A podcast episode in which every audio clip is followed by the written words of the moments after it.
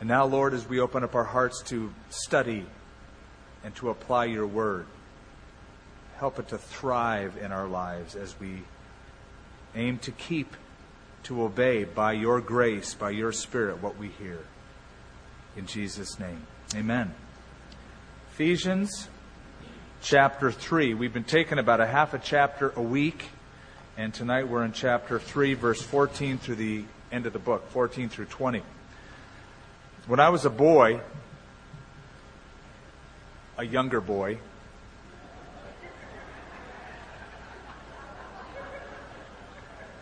I would eavesdrop on my parents and my brothers. I was the youngest of three, uh, of four boys. And so uh, I'd always love to get close to a room and put my ear in the door and listen to what they were saying because it was often about me. And I was curious to find out what they were saying about me. So, like any good red blooded American kid, I learned to eavesdrop.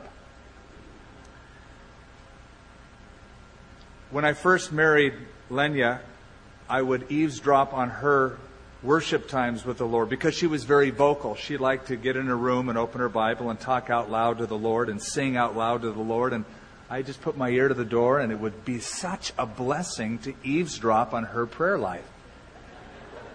Now, don't worry. I don't go around making a practice of this lately. I don't. I won't do that to you, though I have been accused of it. I'll never forget the gal who came up to me a few years ago and she said, You've been following me around, haven't you? I said, I've never met you. She said, oh, I know you've been following me around because the sermon you preached today, I could swear that you knew exactly how I've been living this week.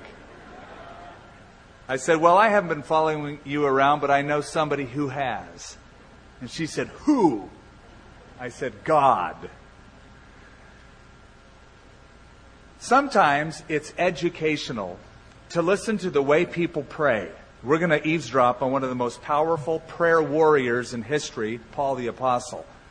And it's the second time in Ephesians he writes down, he records for us his communication to God about people. So often Paul spoke to people about God. A few times he speaks to God about people. And one of the best things you can ever do in getting to know somebody is to pray with them. I recommend that especially to young people who are dating. What are they like spiritually? Well, I don't know. You don't know? Well, why don't you just say, let's pray and see what the response is? You learn a lot about a person when you pray, when you listen to them talk to God about whatever's on their hearts, about their lives. Sometimes it's educational to hear little kids pray. For instance, um, Debbie, age seven, uh, her parents wrote this down. She said, Dear God, please send a new baby for mommy. The new baby you sent last week cries too much. I want to trade it in, in other words. An eight year old by the name of Angela said, Dear God, this is my prayer. Could you please give my brother some brains? So far, he doesn't have any. David, age seven, said, Dear God, I need a raise in my allowance. Could you have one of your angels tell my father? Thank you. Uh, Eight year old by the name of Diane prayed, Dear God, I am saying my prayers for me and my brother Billy because Billy is six months old and he can't do anything but sleep and wet his diapers. Amen. So precious, so innocent. Here we get some insight into talking to God and there's three aspects to Paul's praying to God. Adoration, that's how he begins. He begins focusing on the Lord. It's upreach. It's his communication upward. He's realizing who he's talking to.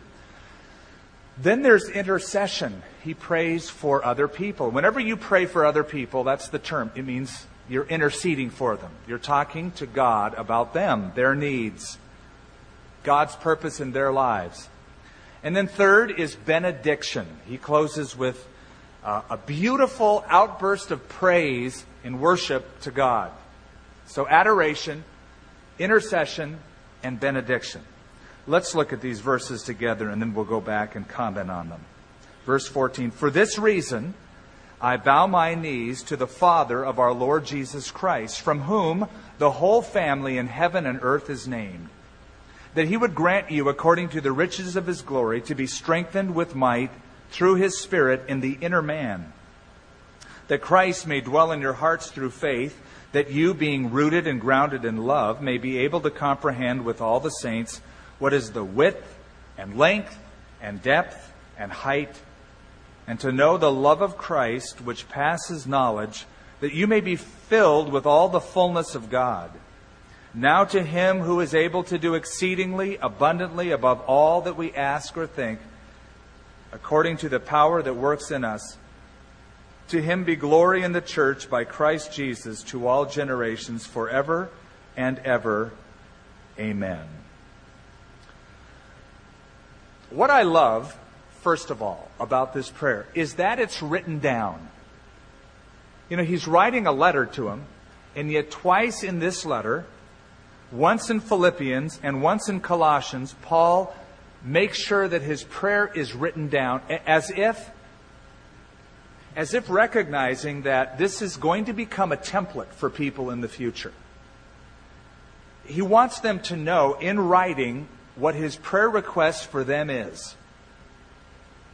I think that to me is interesting.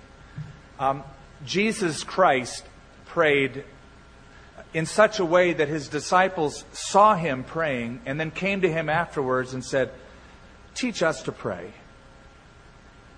And I love the request. It's not teach us how to pray. They were Jewish. They grew up praying their whole lives. They had recited prayers.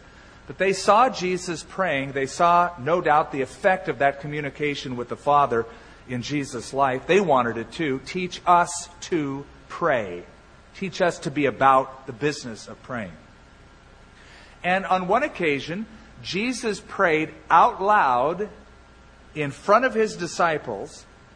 They heard it. It made an impact on them, and John recorded the whole thing, John chapter 17. Now, that whole concept so impressed me, I wrote a book about it called When God Prays. Gleaning those uh, uh, precious, needful examples, lessons on how to communicate effectively to God by looking at the prayer life of Jesus. What was the most important thing on Jesus' prayer palette as he's about to face the cross? He's about to die. It's the last few moments on earth with the Father, praying for people what were those most important things? And so we do that here with Paul the Apostle as we look at now his second prayer to the Father. And, and first of all, verse 15, uh, 14 and 15 is adoration, acknowledging who God is. Verse 14, for this reason, we'll get back to that because we looked at that last week. For this reason, I bow my knees to the Father of our Lord Jesus Christ, from whom the whole family in heaven and earth is named. If you remember last week, we looked at the same phrase at the beginning of the chapter, for this reason. In fact, would you look at verse 1? He says, For this reason, I, Paul, the prisoner of Christ Jesus, for you Gentiles. Now, my Bible has a dash after the word Gentiles. And the way it's written in the original is verse 2 to verse 13 is a parenthetical thought, a long, long, long sentence that ends, goes from verse 2 to verse 13. Then he picks up the thought in verse 14. Again, he says, for this reason. It's all part of the same reason. The parenthesis, you remember, was all about the mystery. All about the mystery. He uses that term over and over again. The mystery that was kept hidden in the Old Testament but is now revealed in the New Testament is simply this God's mysterious secret, his plan, was to take Jew and Gentile, knock down the borders, knock down the boundaries, racial distinctions, class distinctions, religious distinctions, and make them all one in something he calls the church, the body of Christ. Jesus then becomes our peace. He's the common denominator. Doesn't matter your background. He brings us all one in the church. So that parenthetical statement is all about the mystery. But he still uses this phrase, for this reason I bow my knee. What reason? It's the reason of the mystery.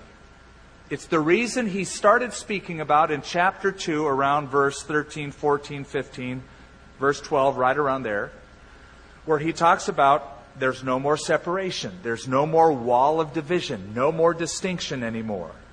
We're one in Christ, He's our peace.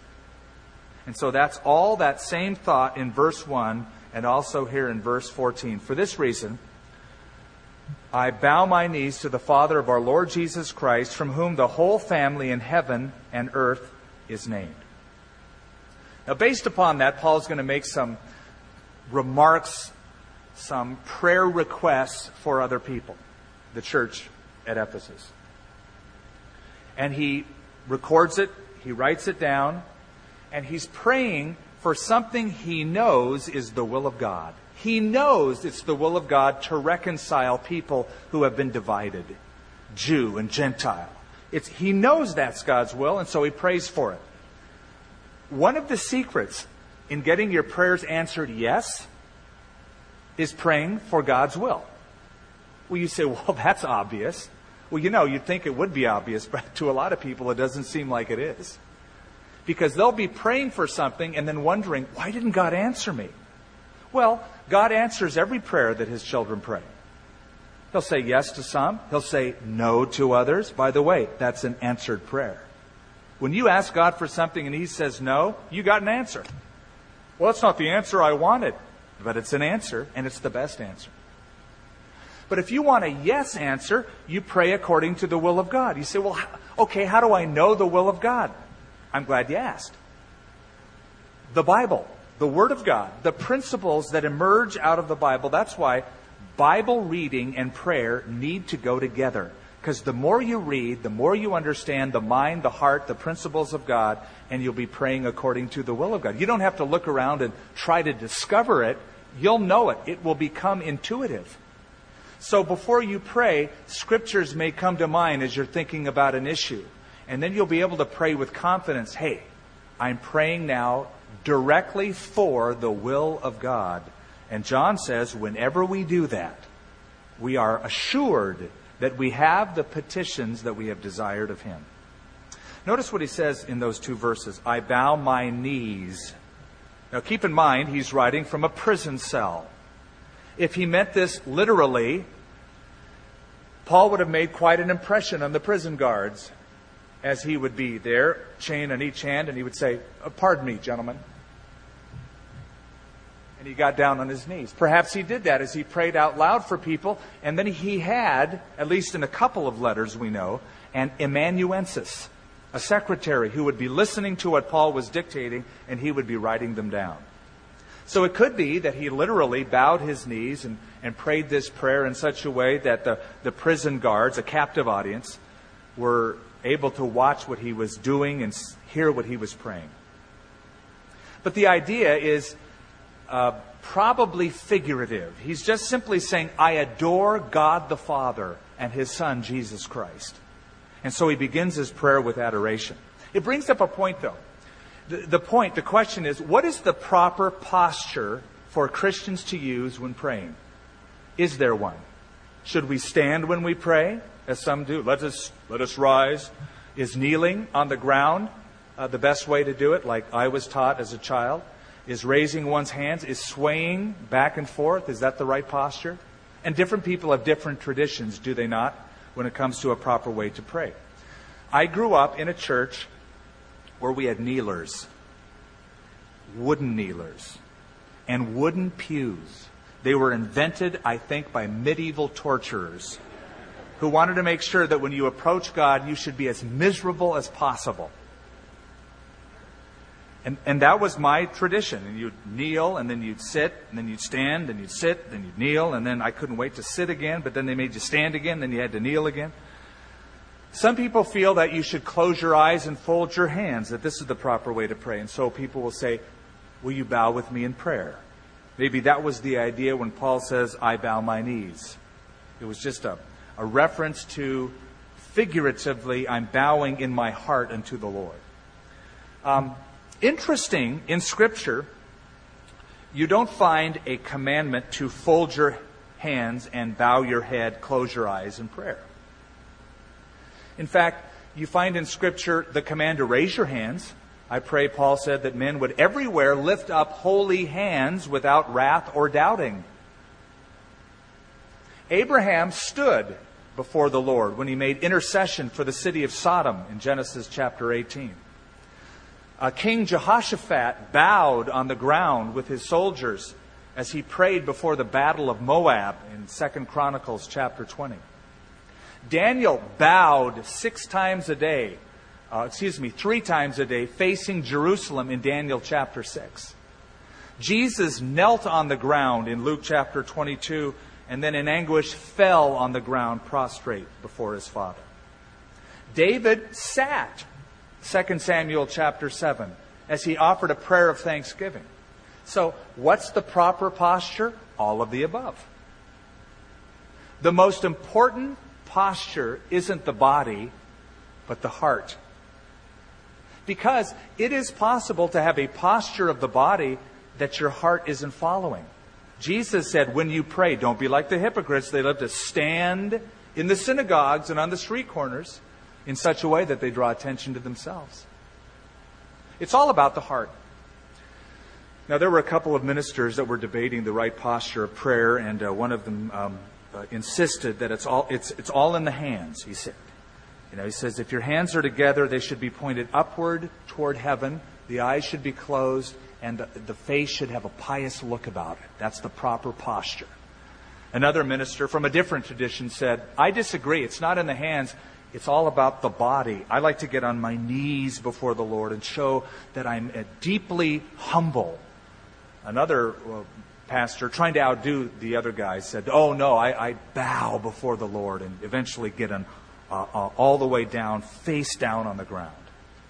Well, there was a guy who was a, a phone repairman in the background listening to this, and he said, Gentlemen, uh, the most powerful prayer I ever prayed was, is when I was dangling by my heels from a telephone pole suspended 40 feet off the ground.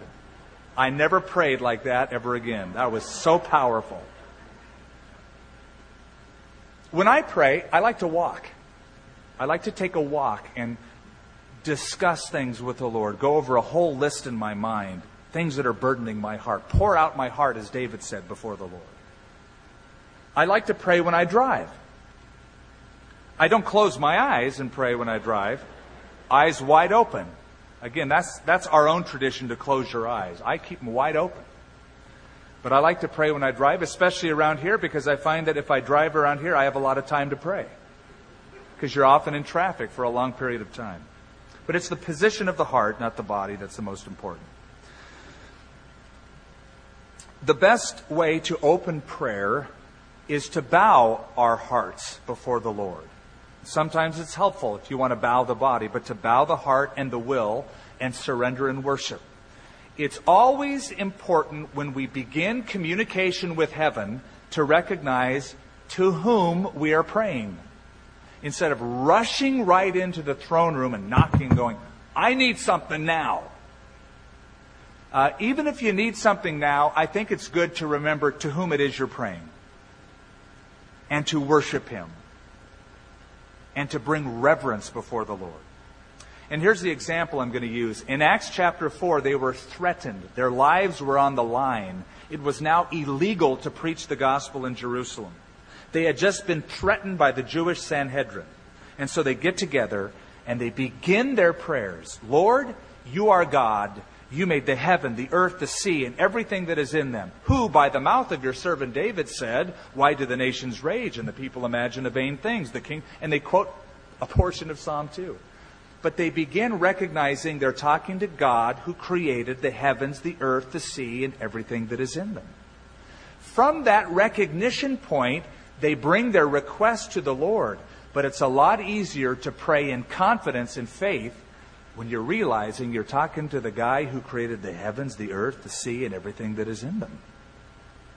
It's a perspective that you come into his throne room with. And so Paul does that here. It's all about adoration at first. It's all about that perspective adjustment. That's how Jesus taught us to pray. When you pray, he didn't say, begin this way. Give us this day our daily bread. No, when you pray, say, Our Father in heaven, hallowed be your name. Your kingdom come, your will be done in earth as it is in heaven. And so we realize to whom it is we're praying. Jesus did that. I mentioned John chapter 17. He begins his prayer Glorify thy Son, that thy Son may glorify thee. Glorify your name. And the first part of that prayer was all about adoration, bringing glory to the Father. Um, God is your friend. He's your father. There's an intimacy, there's a relationship. Yet, I do notice a tendency in some Christian circles to minimize the respect part and to magnify the intimacy friend, Abba, daddy part. Now, all of those things are true, the relationships of intimacy, Abba, father, friend. But I just sometimes see it, uh, the respect pushed down a little bit too far. We, we become a little too chummy with God. You know, the guy in the sky, God and I are buddies. He's still God, and you're not. And it's important you keep that perspective of relationship whenever you talk to him. The Jews always did that historically. Baruch atah Adonai Eloheinu. Blessed art thou, Lord God, King of the universe, they would pray. And then their requests would be given to God. The second is uh, intercession. Let's look at that. Four requests Paul prays. By the way, intercession is just when you pray for other people. I think it's the hardest form of prayer. And here's why. I find it easy to worship because God's wonderful. he's he's um, worthy of my praise. I just start thinking about what He's done and who He is, and it's very easy to let worship come from my heart and fall off my lips. So I don't find worship as tedious.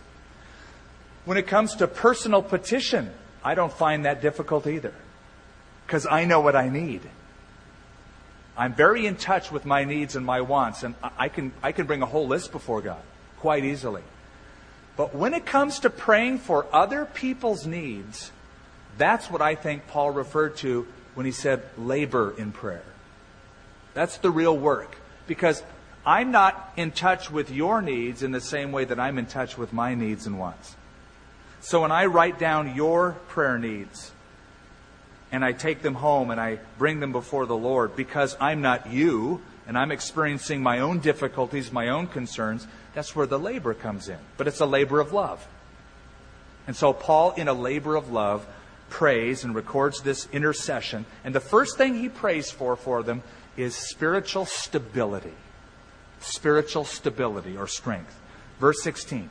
That he would grant you, according to the riches of his glory, to be strengthened with might through his Spirit in the inner man. Notice the phrase, according to the riches of his glory. Notice that it's not out of the riches of his glory. Example a man has a, a billion dollars, let's say. I don't know who, but I'd like to. He has a billion dollars. If he gives out of his riches, he could give any amount. Could be a dollar, could be $10 million. Now, if he gives according to the riches, that is, in proportion to what he has, he's going to give a whole lot.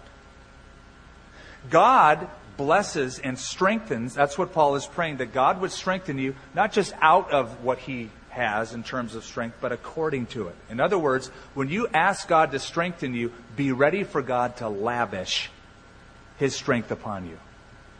Be ready to get strong and that's how Paul prays because he knows the power and the strength of God. He's been in so many situations that required supernatural strength.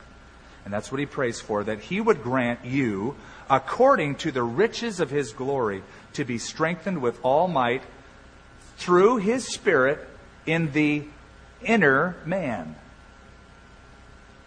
You'll notice something about the way Paul prays, whether it's here or whether it's in chapter 1 of Ephesians or whether it's in Philippians or Colossians, whenever Paul prays for people, his chief concern isn't their material well being or their physical well being, but their spiritual well being.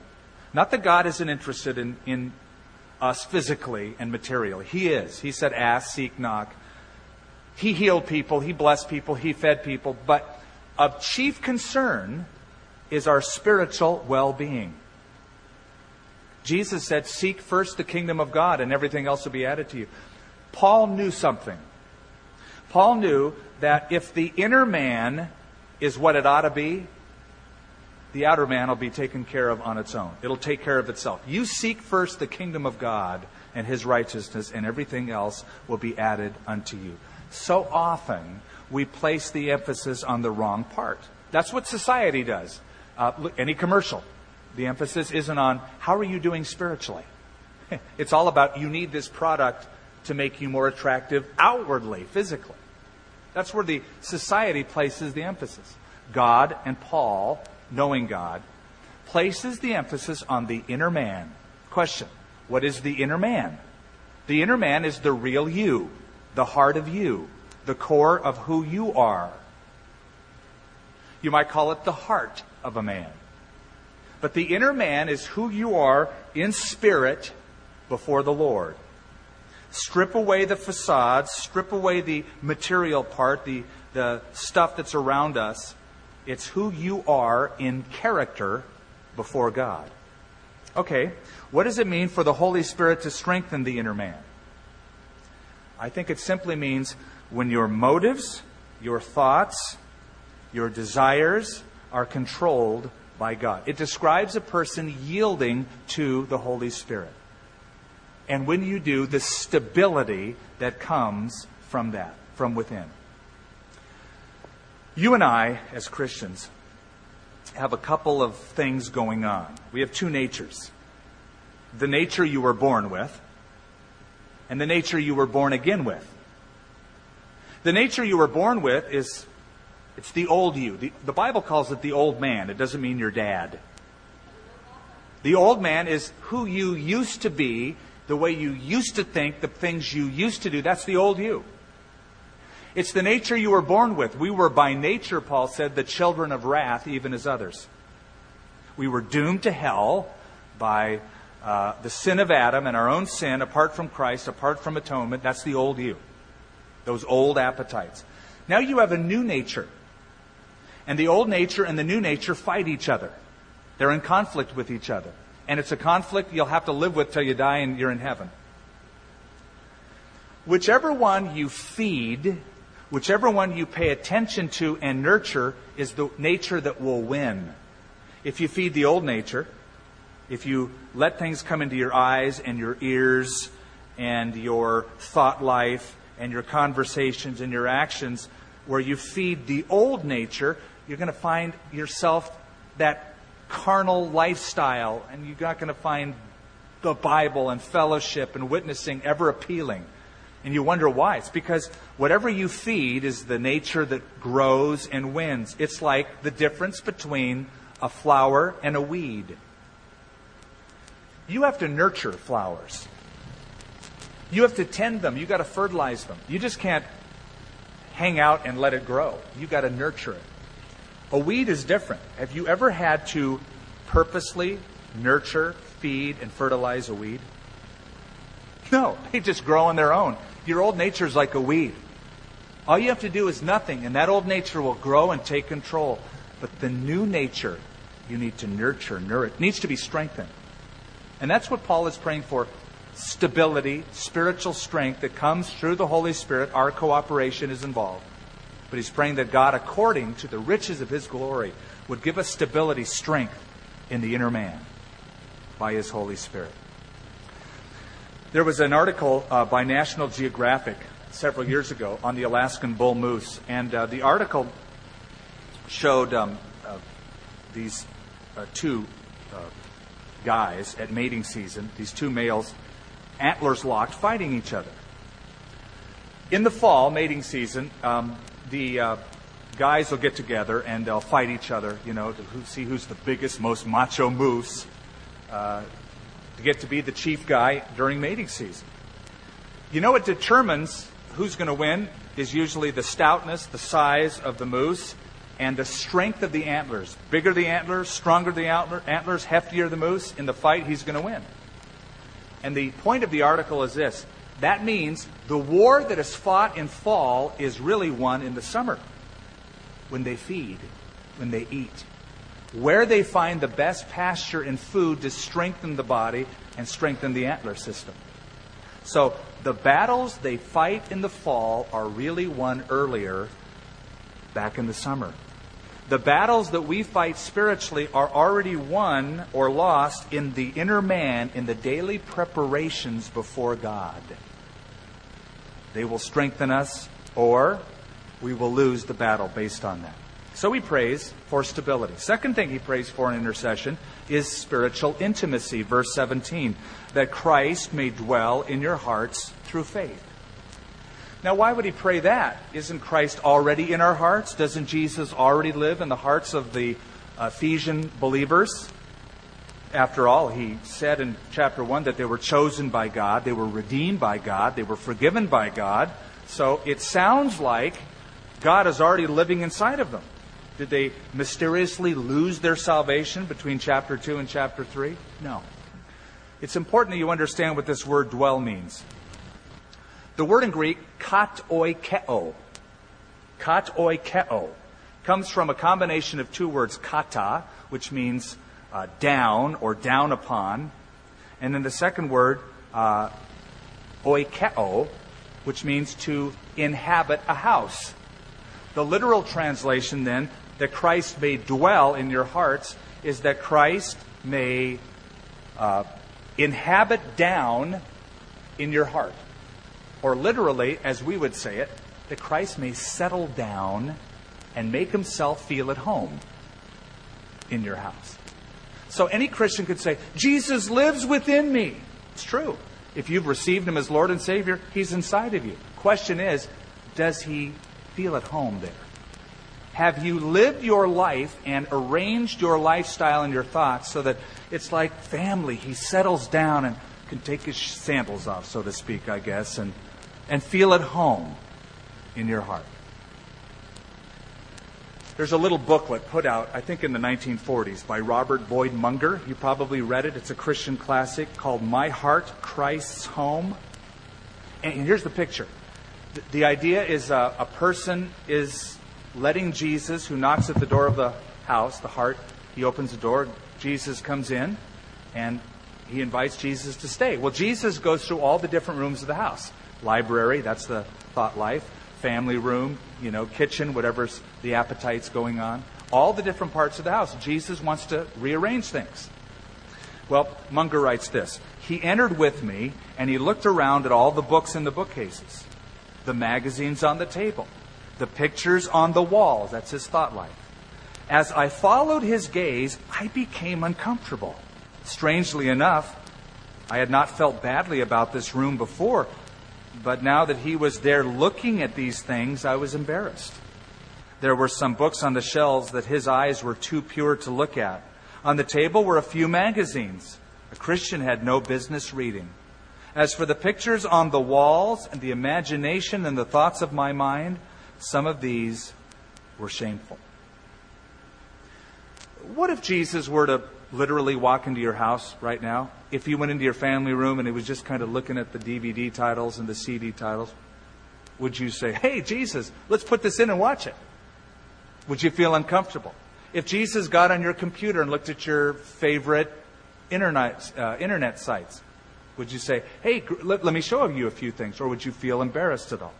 If Jesus were to come in and say, turn on the TV with the remote and check out what you have on cable, would that embarrass you at all? Uh, if you were to go through your checkbook and see what you spend your money on, would you be embarrassed about that? These are all good questions in making an evaluation of the at homeness of Christ with us. And that, that's what Paul prays for. Not only that you be strengthened spiritually, but that Jesus would feel at home in your heart. Third thing he prays for is charity. Third on his list for the Ephesian believers, love or charity. Verse 17, that you, being rooted and grounded in love, may be able to comprehend with all the saints what is the width and length and depth and height, and to know the love of Christ which passes knowledge there's a lot of ways to look at this verse. Some commentators And some taters are more common than others, but some commentators look at this width, length, depth, and height, and they take measurements of Christ's love. And I've seen it done beautifully, whereas uh, a width is uh, God's love is for the whole wide world, Jew and Gentile. That's what he's doing. He's talking about the chosen race, but the other ones that he has chosen out of the Gentiles, and he brings them together. That's his width, worldwide embrace. And that length is time, that from the beginning of time through all of the epics, even into the future, Christ's love will reach anyone who will receive him. And then his depth is the pit from which he extracted us. We were in sin and he reached down. That's the depth that he went. And then that final one, the height, that he loves us not only at the time he took us out of the pit, but all the way into glory, the height of heaven, is the way some will look at it. He's praying for love here. Did you notice that in verse 17? Rooted and grounded in love. And then verse 19, know the love of Christ which passes knowledge. Very rich metaphor. Rooted and grounded in love. The root system of a tree is its stability. It's where it really derives not only its stability, its nourishment. Its nourishment from. And so, what he's praying for is that our commitment to one another, our love for one another, wouldn't be shallow. Easiest thing in the world is to say, I love you. The hardest thing is to actually love you and to do it, to practice it. You can be known for hugs, embraces, and I love yous, but he prays that we would be rooted and grounded in love. Now, when a heart opens up to God and our lives are starting to, to be lived where Christ really feels at home in the way we think, what we see, what we do, what we say, when that happens, His love pours through us. What did Jesus tell his 12 men on the night that he washed their feet in the upper room. He washed their feet. It was the role of a slave. And then he said something to them As I have done to you, so do to one another. Love one another as I have loved you. Well, what kind of love did Jesus have? Well, let's examine it. First of all, it was sacrificial, right? He got on his knees and washed their feet. Then he got on a cross and he died for them several hours later. So his love was sacrificial. Second, his love was unconditional. No matter what their condition was, whether they loved him back or not, he didn't say, Well, Peter, I don't love you anymore. You denied me. He, con- he loved him unconditionally, sacrificially, non reciprocally, even when doubted by Thomas, even when scorned and betrayed by Judas. It was sacrificial. It was unconditional. It was non reciprocal. It was steady, stable, constant love for his people. So that we would be rooted and grounded in love and to know the love of Christ, he says, which passes knowledge. What kind of love should a Christian husband have for his spouse? Let's see. Unconditional, non reciprocal, sacrificial. What kind of love should a Christian wife have for her husband? Let's see, sacrificial, unconditional, non reciprocal, if need be. What kind of love should parents have for children and children for parents and church people for church people? Unconditional, sacrificial, non reciprocal, if need be. That's what it means to be rooted and grounded in love. But what's interesting to me in this prayer is verse 19. He prays that we would know the love of God which passes knowledge. Huh? Wait a minute. He's praying that we would know the unknowable, comprehend the incomprehensible, apprehend the inapprehensible. I pray that you would know something that passes your ability to know it. Okay. You wonder, why would he bother praying for that? It's sort of a parallel. I'm going to read it to you. Romans 8, verse 37 through 39.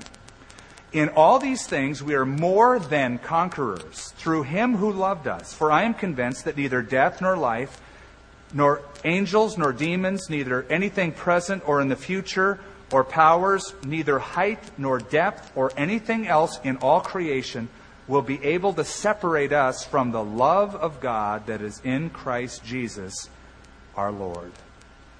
The height of his love, as one old ancient commentator said, is the pole that was vertical of the cross. And then the uh, width was the patibulum, that crossbar where Jesus embraced all of humanity. Incomprehensible that God would love us that much. But he prays that we would grow to appreciate the kind of sacrificial and unconditional love that Jesus had on the cross. And with that taste, be able to love one another. Like that modern quip that says, I asked Jesus how much he loved me, and he stretched out his hands and he said, This much, and then he died. His love is what took him to the cross. It wasn't nails that held him on the cross, it was love. And that's the kind of love Paul prays for us. The fourth and final thing Paul prays for in this intercession is capacity, a spiritual capacity. Look at it. That you may be filled with all the fullness of God. We're all growing as Christians. And if you're a believer, the Holy Spirit is in you. And many of us are filled with the Spirit. But it doesn't mean we're absolutely done now. It's like, okay, I, am filled. I can't take anymore. I'm filled to capacity. No. Um, what, what you ought to picture it as like is you've got a thimble and you go out to the ocean and you put ocean in it, you put a little water in it, and that thimble is filled with ocean. But it doesn't have all the ocean in it. It's filled, but there's a lot more to go. And life is a continual uh, journey of discovering the depth and the height and the love of God. It passes knowledge and we get filled. But Paul says, I pray that you'll be filled with all the fullness of God. And as we mentioned before, it will take Jesus all of eternity to reveal the love that he has for you. It'll be forever and ever and ever. When will we be filled, finally, fully, with the fullness of God? If you say, I already am, wrong answer. It's going to be eternity. It's going to be eternity. So, in one sense, this could mean dominance, that Jesus would dominate you fully. But the idea, I think, is on into eternity. 1 John chapter 3 Behold, what manner of love the Father has bestowed upon us that we should be called the children of God. But it has not yet appeared what we shall be, but we know that when we shall see him, we will be like him, for we will see him as he is. David in Psalm 17 said, As for me, I will see your face in righteousness. I will be satisfied when I awake in your likeness. The ultimate time of fullness comes in glory in the future. So these four requests are like four parts of a telescope. They're all connected to each other. One is part of the other. In other words, when the inner man is strengthened, it leads to a deeper intimacy with Jesus Christ where he feels at home in your heart and life. And when he feels at home in your heart and life, you start apprehending the love of God in ways you haven't ever before, which leads to a capacity of a full spiritual life where you're self contained. You go wherever, in whatever situation, and there's a fullness wherever you go. Okay, so that's the two parts of the prayer adoration, intercession, and finally we close with this benediction. Look, look, look at Paul's style. Now to him who is able to do exceedingly abundantly above all that we ask or think, according to the power that works in us, to him be glory in the church by Jesus Christ to all generations forever and ever. Now, Paul will often do this. He'll be writing a letter, maybe making a prayer, and a thought will strike him of this incomprehensible bounty, grace, love of God, and this outburst of praise will come forth. It's like he's writing, speaking, and then it's like, wow, God is amazing. And he writes it down. This is a, a doxology, this is his benediction. And the best way to look at these verses, because they're a couple of my favorite, is a pyramid that we're going to put up. And you can see it. Oh, there it is. We have the first uh, word on top. And if you're in the back, I'll have to read it to you because it's even small for my eyes up here. He's able. He's able. Next. Uh, now unto him that he is able to do. He's not just somebody who has power and capacity theoretically, he uses it to do something with. Next. He is able to do all we ask or think. All. What's too hard for God? Nothing. Next. He's able to do above all we ask or think. He's infinitely greater even than our need. He's able to do abundantly above all we ask or think. And finally, put it all together, he's able to do exceedingly abundantly above all we ask or think. It's like Paul is using every verbal description he knows to convey the power that comes through Christ. By the way, power is dunamis in Greek, and then uh, uh, the the word um, oh power that works in us is the word energeia, energy. His dynamic dynamite power that energizes us in our lives is the idea. So that's his prayer, and this is what we're going to do in closing. The band's going to come up and close this in a song, but before we do that, we're going to pray for each other. Now, if you're not into praying for people, it's okay. We're not going to make you do anything that you'd be embarrassed about. But we're going to ask you, if you're not used to doing this, live a little. Get out more. Be stretched a little bit spiritually. And pray for one another like Paul prayed. Praise God, first of all, that you're a part of His family, that He's broken down walls of division, that people from different backgrounds, different economic statuses of life, uh, different situations can all come together, and we're all part of the same body. So praise God for that. And then pray for some of these things, that God would strengthen that person, that they would have an intimacy with God where Jesus would feel at home more and more in his or her life that they would experience God's love and they would be filled with God.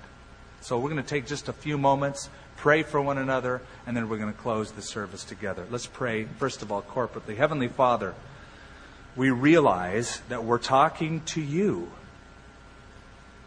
the one who sits on the throne, the one who is sovereign, all powerful, all gracious, who loves us with a love that we'll never completely understand. But we pray that we would be able to understand that which is incomprehensible a little more. Lord, we pray that you'd strengthen each one with a, a, a power that would stabilize even the weakest Christian here. Some of us are facing some difficult situations in the coming weeks, the kind of things that would absolutely destabilize us. We pray that you'd strengthen us, not out of, but according to the riches of your glory. We pray, Lord, that with each person here, that we would live and think and decide in such a way that you would feel at home in us you'd be able to settle down and feel very at ease and at home in our lives, in our marriages, in our working relationships, in the way we deal with people, in the way we drive down the road, in the way we order food in restaurants, that you would feel at home in our lives, our hearts. And now just take a few moments and pray for that person who's next to you. Pray out loud for them or the people around you. And if there's nobody next to you, turn around and face somebody there and pray for them.